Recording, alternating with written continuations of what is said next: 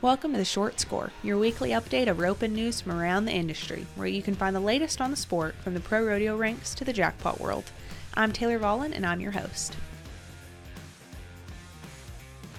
Welcome back to another episode of the Short Score. It's your host, Taylor Vollen.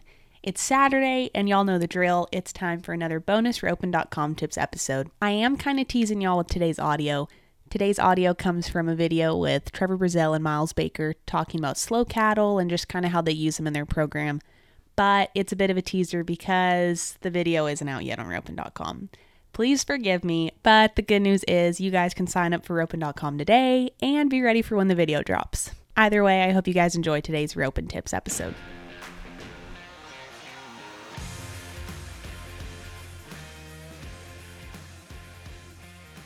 Today we're going to be talking to you about slow cattle and where they play a role in our program from young horses all the way up to our most seasoned horses.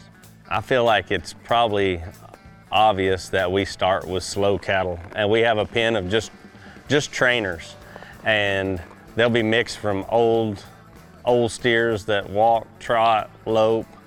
Uh, we'll have some jerseys, we'll rope some jerseys or dairy calves that you know are light for our head horses when they are learning to pull. But the thing is, is we'll we'll never really get away from those cattle. We'll mix them.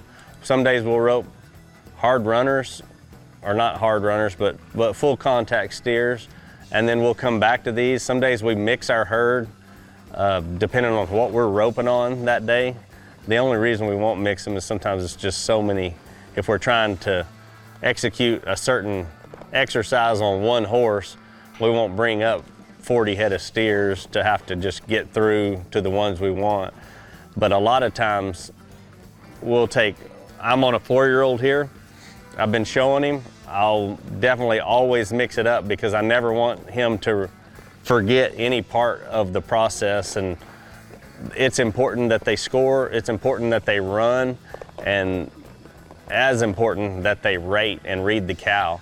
And in order to do that, you have to, a lot of people can cover up a lot of rate issues with running cattle or cattle that are stronger.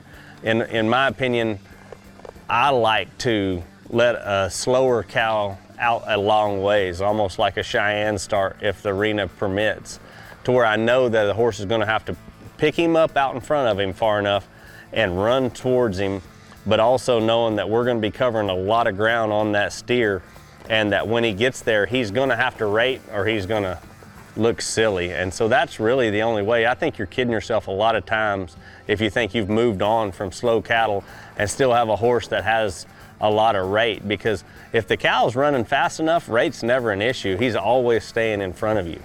We have people all the time say they like to rope the cattle in the 12 or the cattle in the 13, but you know, it's somebody that would have the best chance winning, you know, if they were roping in the number nine or 10 and it, what it boils down to is they're, they don't have to have their horse rate on those cattle. You know, that, like he said, you can cover up rate with the speed of the cow. And it's putting a band-aid on an issue because, I mean, it don't matter what roping you're in, you may come back high callback and draw the doodler in the short round and your horse is going to have to work. You know, he's, he's got a rate. And if you implement that into young horses from the beginning, that, that thought will always cross their mind. If they're, like he said, if he scores one out and runs to it, and you just have it imprinted in that horse's head that he has to break his stride down and slow down when he gets to a cow, that should stay with them. And but if you're more comfortable roping fast cattle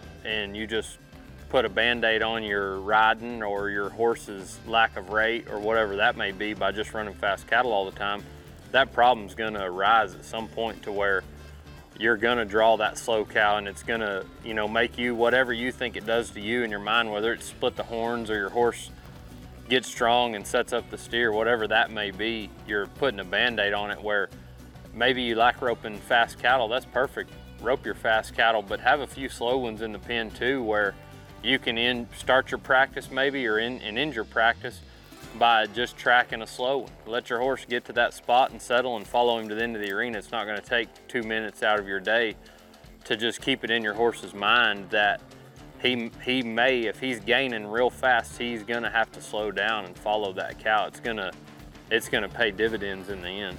Yeah, it's almost like throwing a pop quiz on them every once in a while just to make sure they're thinking and and the the more often you do do that, the more they're looking for it when it happens and it doesn't take them, you know, by surprise so much. But even when I was strictly rodeoing for a living, my practice herd consisted of everything big, small, fast, medium, slow, uh, for that reason. And even heelers, I think it's great because you're going to go to ropings that have little fast hopping natives or big slow hopping Mexican steers. Um, it just, you need to not be doing one certain scenario your whole time because it never fails. That's not the one you're going to see that weekend at the rodeo. Yeah, and just to add to that, I've got a couple orders to fill for uh, a head horse for an older gentleman that doesn't get to rope a lot, and then I have one for a guy who heels primarily. Um, wants something that he can head on some, and that his 12-year-old boy can head on. So we had a horse come back in the other day. Uh, some people weren't utilizing, and he's good enough to help on and everything. But the first thing I did when he came back was I run the trainers in, I scored them out 30 foot in front of the head box, and I dropped my hand in the first three strides I kicked like I was getting outrun.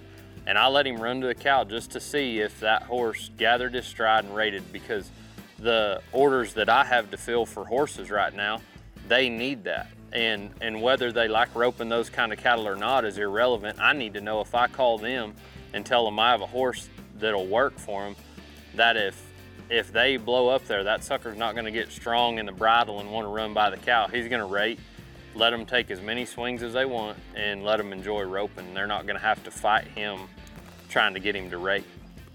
And Miles brought up a good point. You know, when he, people ask us to fill an order for a horse, or like they have this list uh, that they want to check the boxes on when they have those horses, and so we always have those people in mind when when we are looking at horses because we see a lot of horses, but there's just because they're a great horse doesn't mean it's going to be a great fit for everybody. You got to kind of know your customer and know that, you know, when we do have these horses in training, that's that's a completely different animal. We want them to be able to go from this end of the spectrum to this end of the spectrum because I've said it a thousand times. A great horse fits in all those boxes, but there's a lot of horses that that uh, fit would fit a lot of people. They just may not be, you know, the right combination at that time.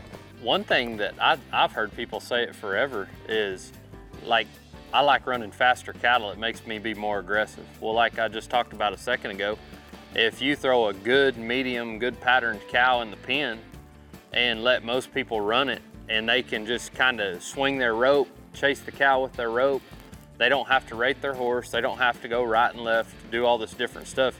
It's just like standing there roping the dummy, 99% of people are going to be more comfortable running that cow. Well, if we can have a horse or train a horse that if the cow comes left, it doesn't affect the horse's position. Cow goes right, doesn't affect the horse position. The cow runs, most horses, as long as they can catch up, are going to feel better on that cow than a cow that's slow. But say you got the slow cow, your horse rates that cow the same as he would feel if he was chasing a runner and got caught up. If if that doesn't change, then that person's outlook on the kind of cattle he's roping and his position and his confidence doesn't really change either. If if that horse can give him the same go every single time. A lot of people take the rate out of a horse by the complete opposite way that you would think, and it's by pulling and not riding to the cow. If you'll watch, like even when we're riding, roping slower cattle, we're, we ride to the cow, and then when we get there, we quit because now this next maneuver takes over where they just hold the cow. And if you're just coasting to the steer, pulling back the whole time, you know, the horse never realizes one thing is stopped and another one begins. It's just, it just keeps flowing and so since they left the box to when they got to the cow, you've just been coasting and pulling. And so they're naturally going to try to get to where you throw your rope or do a different command, and that doesn't happen until you get comfortable enough to swing. So you can't you can't start your run by pulling and swinging because at the end of the week that you've practiced on that horse, he's just going to be numb to all of that, and he's just going to try to do what he knows you're doing. You're trying to go until sometimes they'll rope and turn off, and that's his release. And so you just have to have good signals with your horse.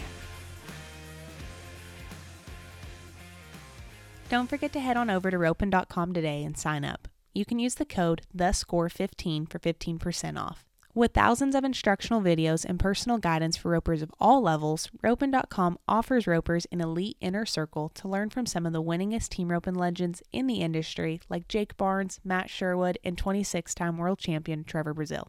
Join now for only $29.95 a month and take advantage of step by step tutorials, run critiques, private member only Facebook groups, live stream event coverage, and so many other benefits available exclusively to Roping.com members.